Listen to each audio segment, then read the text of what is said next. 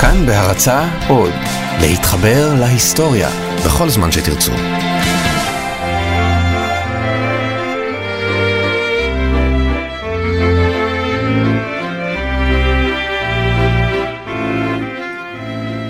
הוא היה פילוסוף, סופר, מחזאי, פוליטיקאי מהפכן, הוא כתב סיפורים קצרים, נובלות, רומנים, הוא כתב מסות פוליטיות. אז למה הוא בילה 32 שנים מחייו בכלא? לא, לא בגלל שהוא היה אסיר פוליטי, הוא חי בצרפת, הוא היה ליברלי בדעותיו. יש כאלה שיגידו שהוא היה אפילו יותר מדי ליברלי, והעובדה הזו בדיוק הייתה הבעיה של המרכיז דה סאד.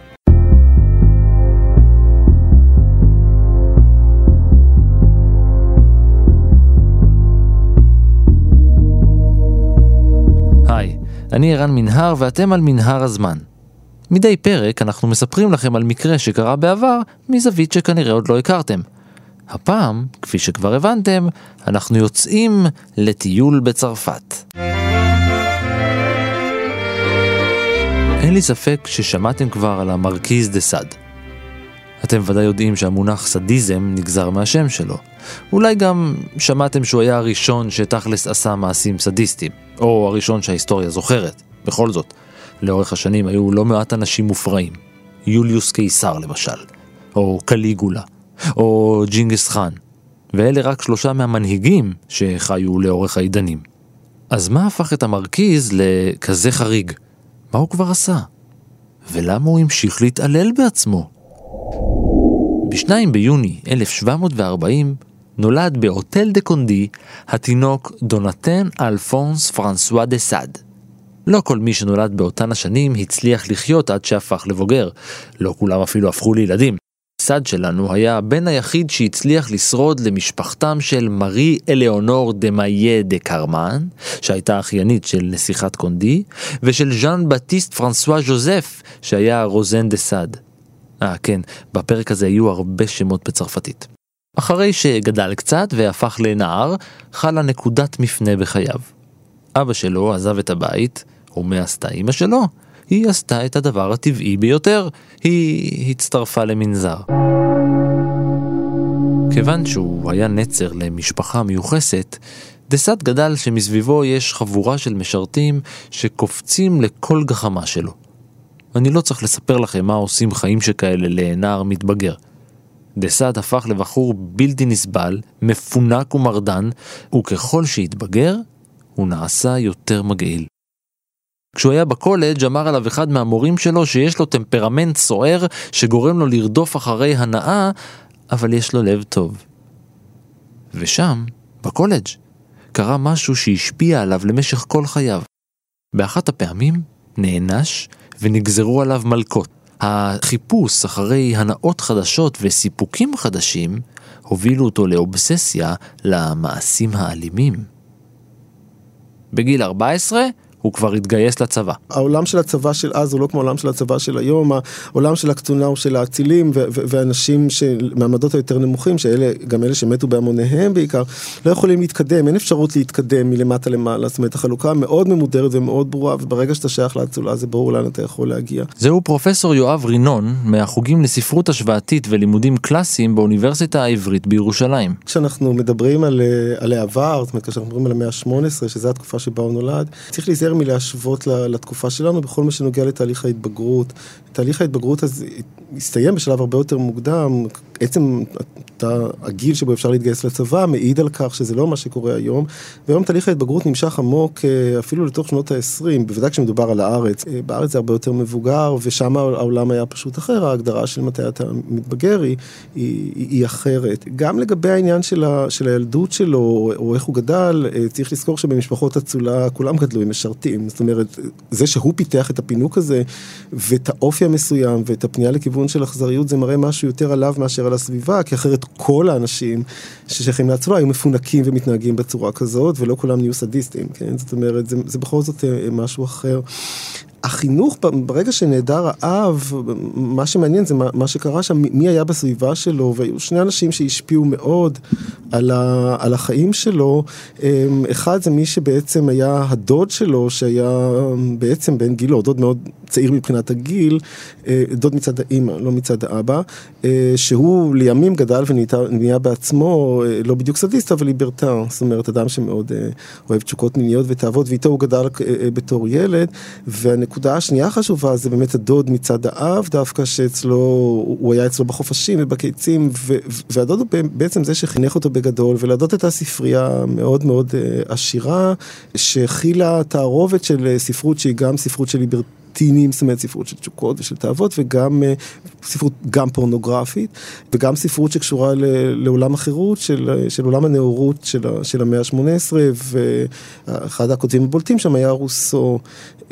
החוויה של, ה, של ההנאה של סעד מהמכות שהוא קיבל מאוד מזכירה את, ה, את החוויה של רוסו שגם הוא כשהוא היה ילד בפעם הראשונה שהוא קיבל מכות מהאומנת זה, זה נשאר אצלו והוא מספר על זה בקונפסיו בווידואים שלו על, על זה שהוא גילה בעצם את ההנאה מהמזוכיזם, מעצם המכות. אצל סעד השאלה מה משפיע ומה לא משפיע, מכיוון שהעולם שלו הושפע כל כך דרך הספרות, אנחנו לא יכולים לדעת כמה מתוך ההשפעה של המכות וההנאה המזוכיסטית היא קשורה לחוויה האותנטית, וכמה היא קשורה לזה שהוא פשוט קרא את הסיפור הזה של רוסו, שזה אפיזודה מאוד מאוד מפורסמת בווידואים של רוסו ומאוד מאוד uh, מוכרת.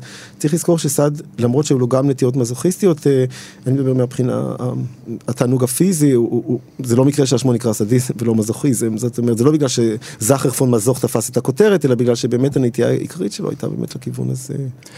החוויה המרכזית שקשורה למלחמת שבע השנים, ששם, זו התקופה שבה הוא שירת, המלחמה נגד גרמניה, זה הפעם הראשונה ש, שהוא מדווח אה, על עצמו, על, על, על האופן שבו הוא ראה סיטואציות אכזריות, ובעיקר על התגובה שלו, זאת אומרת, ההנאה שלו מצפייה בסצנות של אכזריות ו, ומכאב של, של, של אנשים אחרים. לאחר המלחמה ניסה דסד את מזלו עם בת המין השני. הוא חיזר אחרי הבת של שופט עשיר, אבל לאבא שלה היו תוכניות אחרות. השופט ארגן את החתונה, אבל עם בתו השנייה. ב-1767 דסאד נשא לאישה את רנה פלאז'י דה מונטרי. זה קרה בטירת לקוסט שבפרובנס. אמרנו, הרבה צרפתית. כל הבעיה של הנישואים הייתה שבעצם יש תואר אבל אין כסף, וזה אחד הדברים שמאפיינים בכלל את המאה ה-18 של נישואים בין מה שנקרא אצולת החרב לאצולת הגלימה, זאת אומרת אנשים שהם מבחינת תואר האצולה שלהם הם משהו מאוד מאוד עתיק, אבל, אבל ירדו מנכסיהם בצורה כזו או אחרת, אה, לעומת אה, אותם אנשים שזה הבורגנות הגבוהה שרוצה לעלות אה, לעולם של האצולה, ואפשר להשיג את זה רק באמצעות נישואים בעצם. לכן זה בעצם היה הסוג של הדיל, הם גם קצת הסתירו את המצב הכלכלי שלהם, כי המצב היה כל כך לא אטרקטיבי, ש, שהיה צריך גם לשקר, וזה, וזה מה שהם עשו. כמובן שזה התגלה אה, אחרי הנישואים, ואז כבר אי אפשר היה כל כך לשנות את זה. אני מזכיר לך שלפני המהפכה אנחנו נמצאים בתוך עולם קתולי, אין גירושים, יש רק מה שנקרא אנולציה, יש ביטול, שזה צריך שהאפיפיור יאשר, כמו שעשו לקנדי. אבל צריך משהו בסדר גודל כזה, שאתה תלך לאפיפיור שהוא מבטל את הנישואים, בשאר המקרים זה בלתי, זה, זה, זה פשוט בלתי אפשרי. בוא נאמר שהשם הזה היה מספיק אה, עתיק, כדי שלמשפחה מהבורגנות הגבוהה ומשפחה שהיא עשירה, היא יהיה אינטרס להתחבר בקשרי נישואים. הבעיה כמובן לא הייתה העניין של הכסף, הבעיה הייתה הוא. וכאן, בערך בשנת 1770, ההיסטוריה החליטה לשכוח את משפחת אסד. צאצאים של המרכיז ושל אשתו הדחיקו את מעלליו, שתכף נדבר עליהם. מה הדחיקו? הם העלימו, הם מחקו מההיסטוריה. ההדחקה הזו עבדה נהדר. אף אחד לא זכר דבר עד סוף שנות ה-40 של המאה ה-20, לפחות לא בקרב הציבור הרחב. אז החליט אחד מצאצאיו, הרוזן גזביה דה סאד, להדפיס לעצמו כרטיסי ביקור. הוא אימץ את התואר מרכיז והתהדר בו, עד שפנה אליו עיתונאי ושאל אותו למה הוא בכלל חושב שהוא מרכיז. אז דה סאד התחיל לחפש ניירות. ומה שהוא מצא היה אוצר. בטירת המשפחה בקונדי אברי, מאחורי קיר לבנים בעליית הגג, הוא גילה אוסף של כתביו המקוריים של המרכיז דה סאד המקורי. צריך לזכור ש, שהשם סדיזם כבר הופיע ב Psychopathia Sexualis של האבלוק אליס, והשם סדיזם הוא על שם המרכיז דה סאד, זה על שם הכתבים של סאד, זאת אומרת, הכתבים של סאד היו ידועים, והם היו ידועים גם במאה ה-18 וגם במאה ה-19, סאד עצמו נפטר במאה ה-19, כך שזה לא שזה נעלם ואף אחד לא ידע, זאת אומרת, ומרגע שזה נכנס לתוך העולם של פסיכופתיה סקסואליסט, מאותו רגע ואנחנו מדברים על משהו שהוא, שהוא ידוע, ומהרגע שזה נכנס לתוך עולם הפסיכיאטריה, זאת אומרת, אז, אז מכירים את זה, ואת סאד היום מכירים לא רק כסדיזם, אלא גם כסופר, וגם כפילוסוף, וגם כמישהו ש... דרך אגב, השם סדיזם הוא בגלל, בגלל היצירות, הרבה יותר מאשר בגלל לא שהוא לא היה סדיסט, הוא היה סדיסט, אבל מה שהוא עשה, לעומת מה שקורה ביצירות, והוא עשה די הרבה ודי רע, אבל זה לא עומד בכלל להשוואה, בהשוואה לדברים האחרים שהוא עשה, ולכן כל הסיפור הזה של מצאו ומצאו את כתבי היד המקוריים, הכתבים הסתובבו כבר קודם, לא כתבי היד המקוריים, אבל הטקסטים כבר הסתובבו, והסתובבו כל הזמן, אנחנו לא מדברים על תקופה כל כך ממושכת, והיו לו מעריצים, כמו שיש מעריצים לסופרים פורנוגרפיים, צריך לזכור שז'וסטין היה ממש, בתקופה של סעד עצמו, הוא היה ממש מין מניואל כזה, מין חוברת הוראות לסדיסטים ואנשים בפלא רויאל השתמשו בזה, זאת אומרת, במובן הזה הוא היה, בוא נאמר, כוכב של עולם הפורנו והסדיזם במשך הרבה מאוד זמן. מה שפוצץ את כל הסיפור ממש היה שנות ה-60 והפרסום של המהדורה על ידי, אה, באמת הפרסום של המהדורה על ידי ז'אן ז'אק פובר והמשפט שהיה שבעקבות זה שזה פרסום כתבי תועבה ומה לעשות עם זה ומה לא, ואומרת זה מה שפוצץ את כל הסיפור ובכלל בשנות ה-60 היה איזה מין גל של היקסמות מסעד ותיעוב לסעד ושאלה אם צריך להתעסק איתו או לא צריך להתעסק איתו זה מה שיצר את הפיצוץ הגדול. את מלאכת השחזור והפרסום המשיך בנו, שגם דאג להפוך את השם דה סאד לשם רשום. טוב, שוב השאלה הזאת, זאת אומרת, האם הוא זה שפרסם, או, או זאת אומרת, איך הדברים התקדמו. שוב, אני חושב שכאן צריך להתעסק הרבה יותר עם מה, עם מה עשו החוקרים, מאשר עם מה עשתה המשפחה. Mm. זאת אומרת, זה, זה לכן אני שם את הדגש גם על מוריס היין וגם, זאת אומרת, בקרב עולם המחקר, האנשים שידועים בהקשר של הפרסום של הכתבים הסעדיים, זה לא קסבייר, זה לא חשוב, אלא, אלא, אלא זה אנשים שבאמת התעסקו עם זה, זאת אומרת, ויצרו את הרצף הזה, שזה קודם כל מוריס היין ואחר כך ז'ילבר ללי. זאת אומרת, הם האנשים החשובים, ולא המשפחה שכן נתנה או לא נתנה וכן הפיצה. הפיצה או לא הפיצה. בין השאר, דסאד גם כתב את הספר 120 ימים של סדום. מדובר ברומן פורנוגרפי מלא אלימות, חלקו סאטירה למעמד השולט, המספר את סיפורם של ארבעה אצילים הכולאים 28 נערים ונערות בטירה.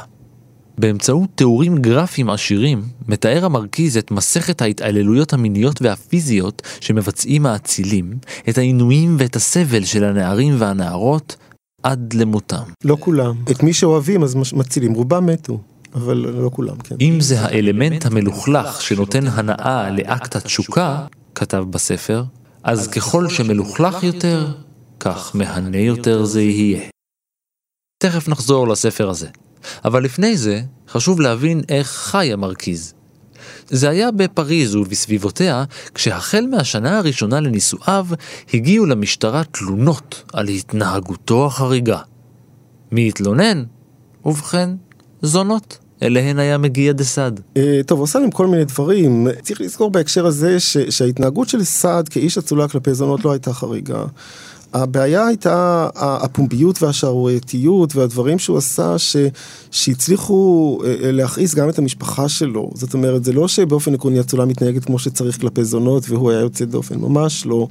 הוא הצליח לעשות אה, דברים ברמה כזאת שכבר הם הפכו לעבירה פלילית אפילו בתוך עולם שבו לאצולה יש המון המון פריבילגיות.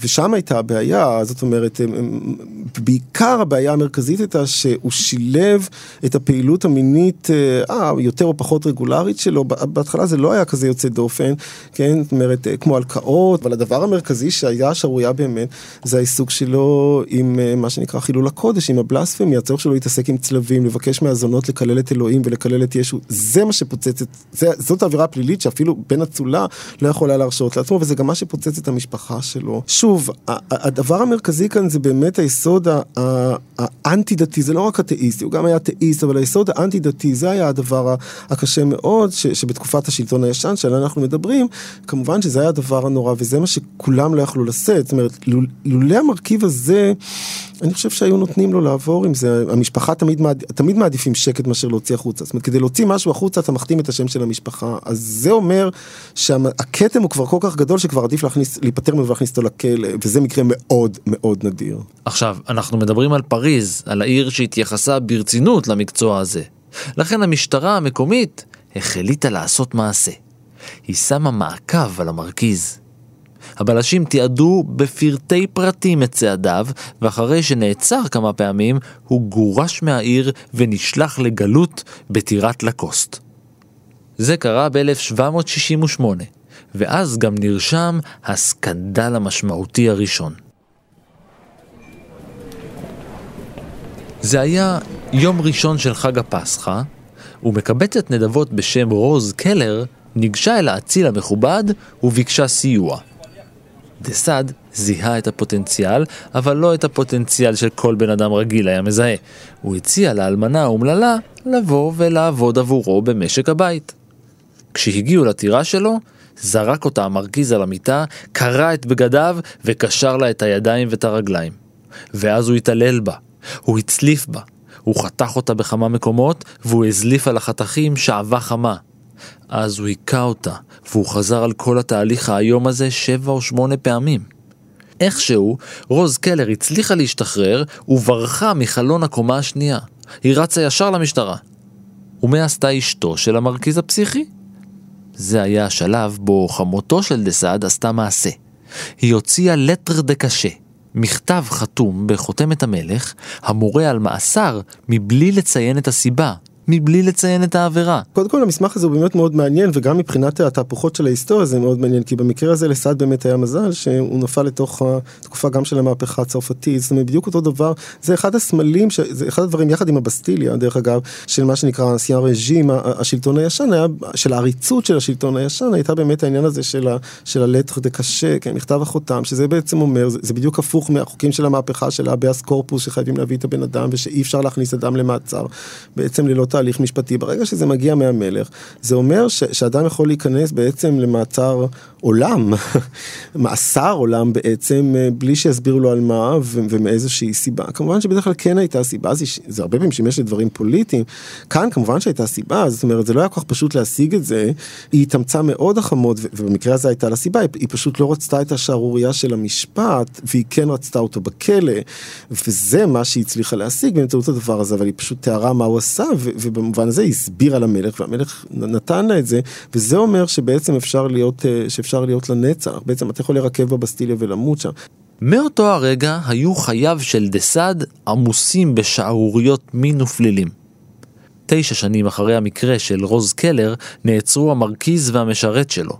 הם הואשמו כי השתמשו בחומר רעיל כדי לסמם יצאניות ולבצע בהן מעשי סדום.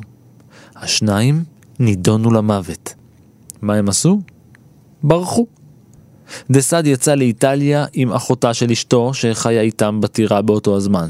למה הוא לקח דווקא אותה? אה, זה קל, כי היה להם רומן. בצרפת של השלטון הישן, העונש של מעשה סדום, זה לא התחיל רק אז, עוד מימי הביניים, העונש של מעשה סדום, בלי שום קשר אם הפרטנר הוא גבר או אישה, הוא, הוא עונש מוות.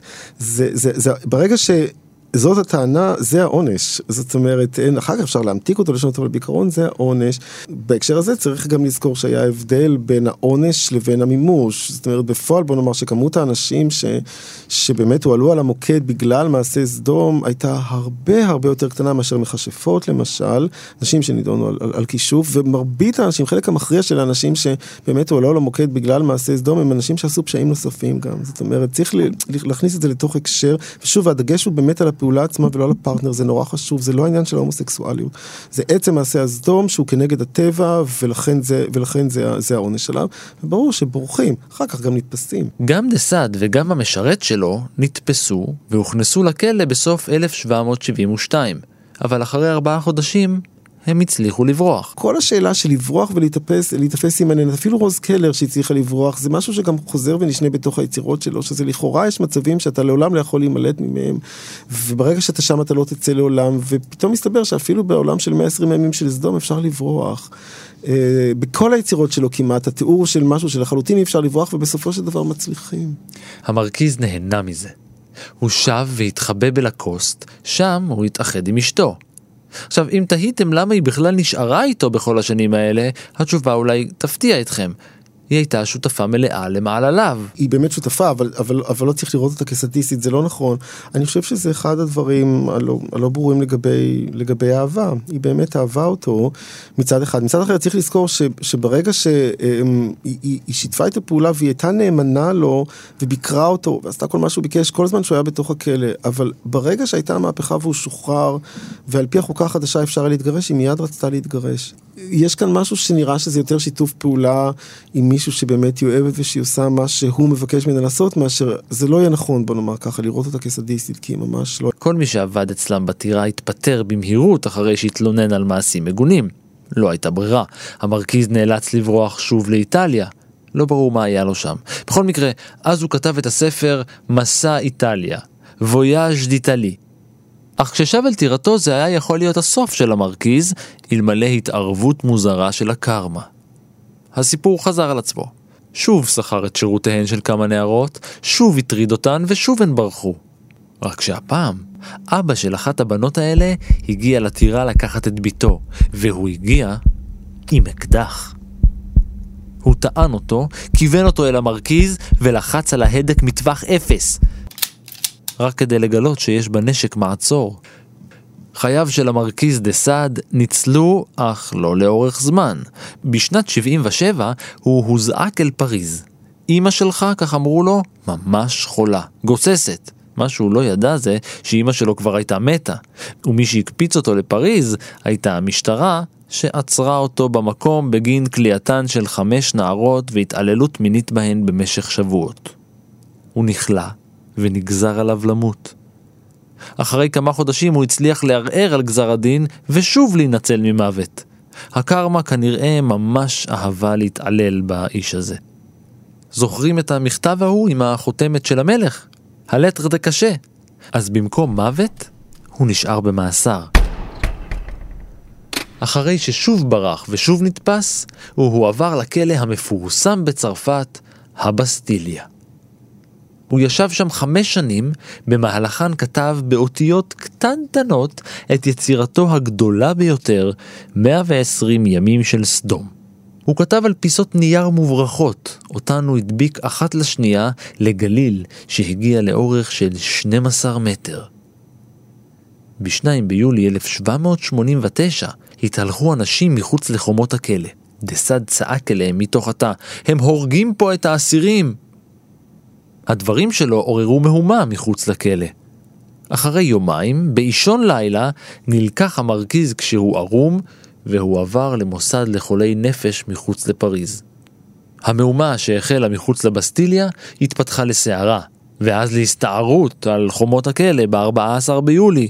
זה היה אחד האירועים המשמעותיים והחשובים ביותר במהפכה הצרפתית.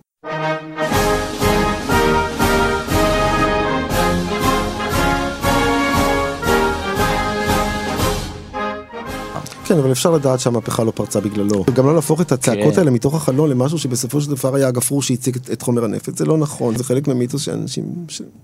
סעד יקר לליבם, מפיצים אותו.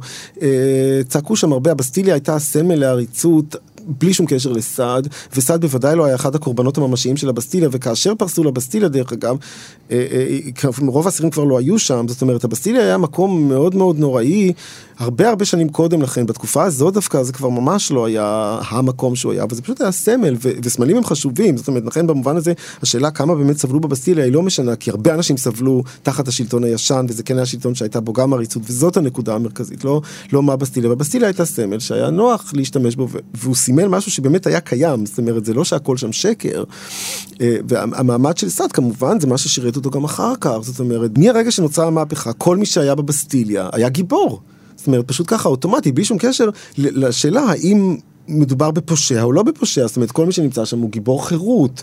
זה, זה ממש לא המקרה של סעד, זאת אומרת הוא ממש לא היה גיבור חירות ובאמת הגיע לו להיות בבית סוהר, זאת אומרת זה ברור שאדם כזה צריך היה להיות בבית סוהר והרבה יותר גרוע ממה, שהוא, ממה שהיה לו שם. טוב, אחרי המהפכה בצרפת אז קודם כל בשעה שמרבית אה, אנשי אצולה, זאת אומרת אה, מורידים להם את הראש, מעמדו באמת עולה פלאים והוא הופך לסיטואיין סעד, כן, האזרח סעד שבאמת מתפקד. עכשיו בהקשר הזה צריך לראות שהסדיסט הנוראי הזה, כן, ברגע שהוא, שהוא הגיע למקום אה, ש, של עמדה של כוח, הוא דאג להציל את כל משפחת האצולה שלו, כולל את המשפחה של אשתו, כולל את חמותו. זה מאוד מאוד חשוב.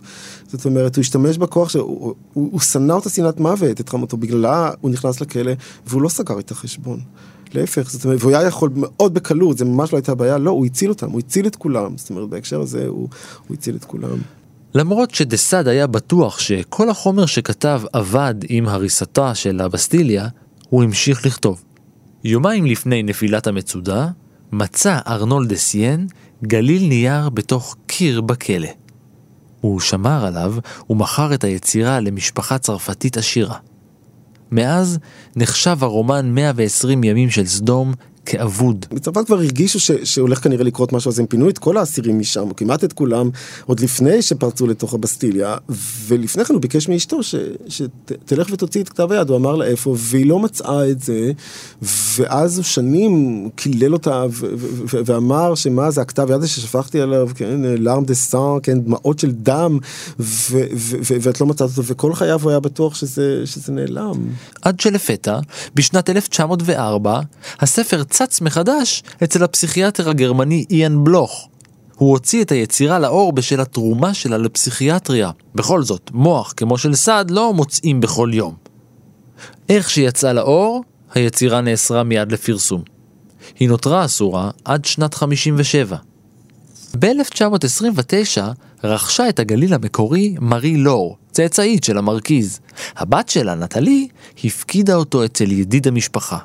אבל זה הבריח אותו לשוויץ ומכר אותו ב-60 אלף דולר.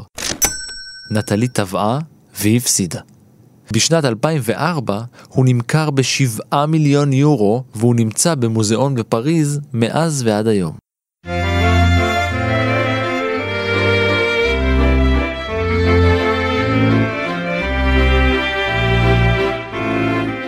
דסאד פרסם כמה ספרים באופן אנונימי ונכנס חזק לפוליטיקה. כנראה שהמהפכה והחלק שלו באירועי הבסטיליה השאירו בו את סימניהם. הוא החל לכנות את עצמו האזרח סד. תמיד הייתה לו בעיה של כסף, ולכן, והאמת שמה שהוא ניסה מאוד זה להצליח כסופר, ופשוט זה קשה לגמרי, זאת אומרת, הדברים שלו לא הצליחו. הרומנים הפורנוגרפיים הגדולים שידועים תחת שמו, אסור היה לפרסם גם בתקופת הזה, זאת אומרת, ולכן הוא פרסם את זה כאילו, הוא חייב היה להסתיר את זה, כן, אז גם ז'וסטין וגם, אה, אנשים ידעו, שזהו, אבל, אסור היה להגיד את הדבר הזה, זה נעשה במקביל לפעילות שלו כ, כאזרח, זה לא, זה, זה לא שהוא הפסיק להתעסק עם הדברים האלה, אלא עושה את זה בגלל שהוא היה צריך הרבה מאוד כסף, ו, ופורנוגרפיה מכניסה, זה אנחנו יודעים עד היום. וברגע שהתחיל שלטון הטרור, אז הוא נכנס פנימה, בזמן רובספייר, זאת אומרת, באמת שהוא ניצל ממש במזל, זאת אומרת, כי רובספייר הוציא מכתב אה, אה, שאמור להוציא אותו להורג, ו... ובעצם מה שקרה זה שהמכתב הזה בדיוק פספס את אהובתו ולא הגיע, בקיצור לא הצליחו למצוא אותו, ויום אחרי זה רובספיר בעצמו הוצא להורג. זאת אומרת, פשוט, היה לו מזל, באמת היה לו מזל עם הקטע של להיות מוצא להורג, ו, ולכן הדברים שהוא עשה שם זה הצבעות, זה לא דברים מאוד משמעותיים, אוקיי? זאת אומרת, הוא לא תפס מקום מאוד מאוד מרכזי בעולם של, ה, בעולם של המהפכה. הוא עבר לפריז ונבחר לוועידה הלאומית. שם הוא ייצג את השמאל הקיצוני עם דעות אולטרה ליברליות. כדי להבין איך התייחסו אליו במערכת הפוליטית של אותם הימים, תוסיפו על זה את הרקע האריסטוקרטי שלו, את ההיסטוריה הפלילית שלו, ואת העובדה שהבן שלו ערק מהצבא. מעמדו הפוליטי הלך והידרדר עם פרסומם של מניפסטים וביקורות לא שגרתיים כנגד שלטון הטרור של תחילת ימי המהפכה. עד שב-1794 הוא סולק מתפקידו ונכלא בגין מתינות למשך כמעט שנה. כשהשתחרר, חסר כל, הוא נאלץ למכור את טירת לקוסט. עכשיו, אפשר לחשוב שהוא עשה קצת כסף ממכירת ספרים, אפשר לחשוב, אבל זאת תהיה טעות. ב-1801 נפוליאון הורה לעצור את מחברן האנונימי של היצירות ז'סטין וז'וליאט, שני ספרים שעסקו בפשעים, רצח והמון שערוריות מין. דה סאד נעצר במשרדו של המוציא לאור ונשלח לכלא ללא משפט. זאת הייתה שאלה, זאת אומרת, האם זה כלא או לא כלא, זאת אומרת, בהתחלה זה נשלח לכלא ואחר כך הוחלט שבעצם הוא, הוא חולה נפש ולא, ולא פושע. ההבדל בין בית, פוקו תיאר את זה בצורה מאוד מאוד ברורה, ההבדל, ההבדל בין בית חולים לחולה נפש לבין בית כלא לא היה מאוד מאוד גדול, והרבה פעמים כלאו אותם גם ביחד באותו מקום. זאת אומרת, כך שזה לא כמו היום ש, שאמורה להיות הפרדה, זאת אומרת, וחולה נפש הוא לא פושע, זאת אומרת, התפיסה הזו הייתה שכולם הם אותו דבר, הם delinquents, כן? זאת אומרת, הם כולם אנשים שהם סוטים בצורה כזו או אחרת מתוך הנורמה, ולכן כלאו אותם, אה, ולכן כלאו אותם ביחד. הוא נכלא בכלא סן פלאז'י, ואז הוא עבר לבידוד בשל טענות של אסירים כי הוא ניסה לפתות אותם. אז הוא הוכרז כלא שפוי, והעבירו אותו למוסד נוסף. מנהל המקום הציע כי יחד עם החוסים האחרים ינסו להעלות את מחזותיו על הבמות כדי שהקהל בפריז יוכל ליהנות מהם. אתם כבר מבינים לאן זה הולך, נכון? ב-1809 המשטרה הוציאה צו מיוחד האוסר על דסד מלקבל כלי כתיבה. הוא הוכנס לבידוד. האיש שאהב לגרום סבל, כנראה אהב גם לסבול. במהלך שהותו במוסד הוא ניהל מערכת יחסים חולנית עם בתו בת ה-14 של אחד מעובדי המקום. כמה חולנית? הקשר נמשך ארבע שנים, עד שמת ב-2 בדצמבר 1814. טוב, קודם כל זה מראה, אני חושב, על הכריזמה האדירה שהייתה לו.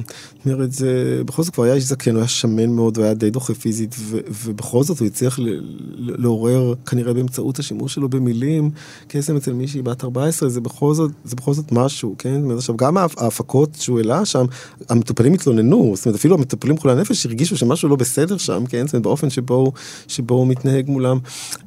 לפני מותו, השאיר דסעד הוראות מדויקות מה לעשות עם גופתו. הדבר המעניין ביותר בתוך ההקשר של הצוואה הזאת, זה, זה, זה בעצם הבקשה ששמו לא ייזכר לעד. זאת אומרת, צריכים לקבור את הקבר, זאת אומרת, פשוט לא, הוא צריך להימחק. זאת אומרת, זאת השאיפה שלו, היכחדות מוחלטת, כן, הניהילציה מוחלטת, כמו בדרך אגב באפוקליפסה הנוצרית, שיש עיון מוחלט של התופת, כן? זאת אומרת, אז זה גם מה ש... זה גם מה ש... זה גם מה שהוא מבקש לעצמו, וכמובן לא שום דבר נוצרי, זה הדבר היחיד, דרך אגב, שהבן שלו לא הקפיד, כי כן שמו צלב על הקבר. וזה הדבר היחיד שהוא, שהוא דרש לו, כי הוא היה ממש אתאיסט ואנטי דתי לחלוטין, ואת זה, זה הם לא כיבדו, אבל שאר הדברים, כן, הוא, הוא, הוא פשוט רצה ש, שלא יזכרו, פרט לאותם מעט אנשים שבאמת הוא היה חשוב להם, הוא פשוט רצה שגם הוא יימחק וגם זכרו יימחק מעל, מעל פני האדמה. הוא לא הרשה שינתחו את הגופה שלו בשום מקרה. שלא ייגעו בה 48 שעות מרגע מותו, ואז שיקברו אותו בארון בשטח השייך לו. אז הוא ביקש. הוא נקבר בשטח המוסד בו היה מאושפז, וגולגלתו הוסרה אחרי כמה זמן לבדיקה. רק חלק קטן בלבד מכתביו המקוריים של המרקיז דה סאד שרד. הוא שמור באוניברסיטאות ובספריות. אולם חלק נרחב מעבודותיו הושמד עוד במאות ה-18 וה-19 בהוראת בנו, דונסיאן קלוד ארמן. לא, בנוכחותו פשוט, הוא עמד שם, זאת אומרת, הוא דרש סיבוב, הוא עמד שם, הוא רצה לראות במו עיניו ששורפים את זה. משפחת דה סעד מכרה את הטירה בקונדי אברי רק בשנת 1983. אך שמו של המרכיז דה סעד הונצח בשלל אזכורים לאורך השנים. אולי המוכר ביותר הוא השיר של אניגמה, Sadeness, ששאב השראה מהמרכיז.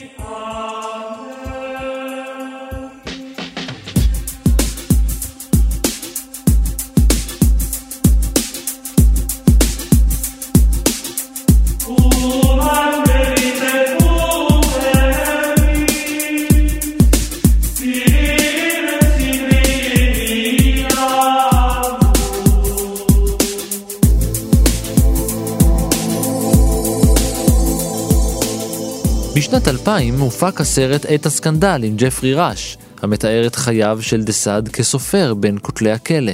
טוב, גם הסרט של פזוליני, אה, ש, שהיה שערורייתי מאוד, וחלק מהחברים של פזוליני ב, באיטליה, אומרת, אה, הגיבו מאוד מאוד מאוד קשה לסרט הזה. זה סרט באמת נורא קשה, הוא נרצח אחר, אחר, קצת אחרי הסרט. כיום מחזיקה משפחת דסאד בליין מוצרי היוקרה Maison de Sade.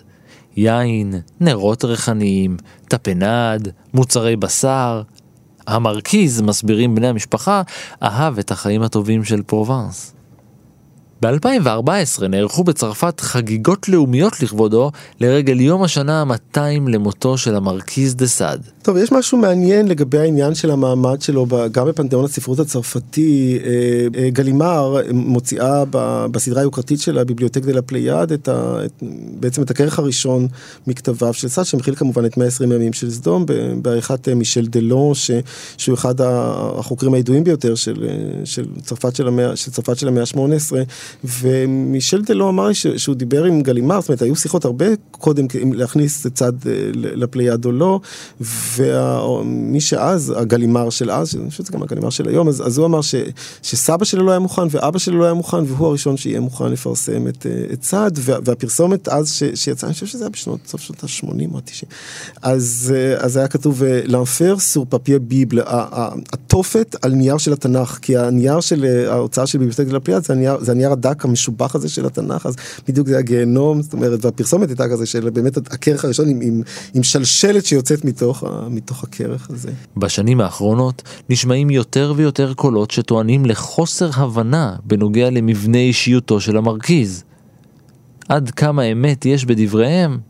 בין השאר הם אומרים כי בניגוד לאריסטוקרטים שכמותו, דסד היה שונה.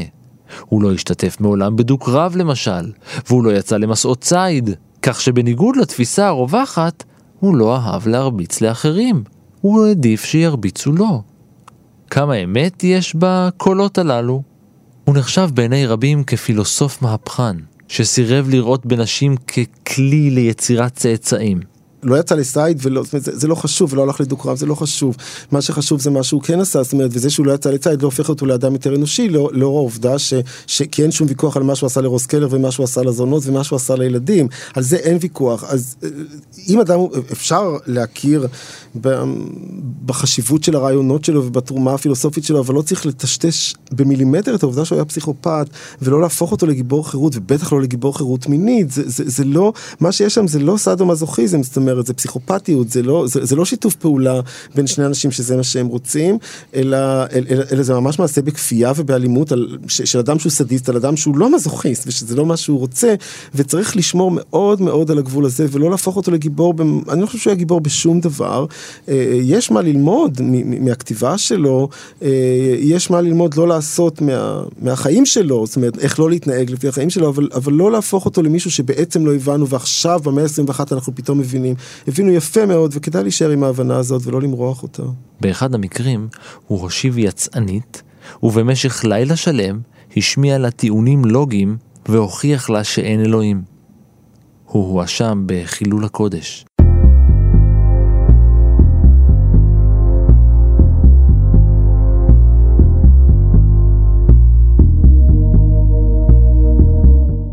ועד כאן מנהר הזמן להפעם.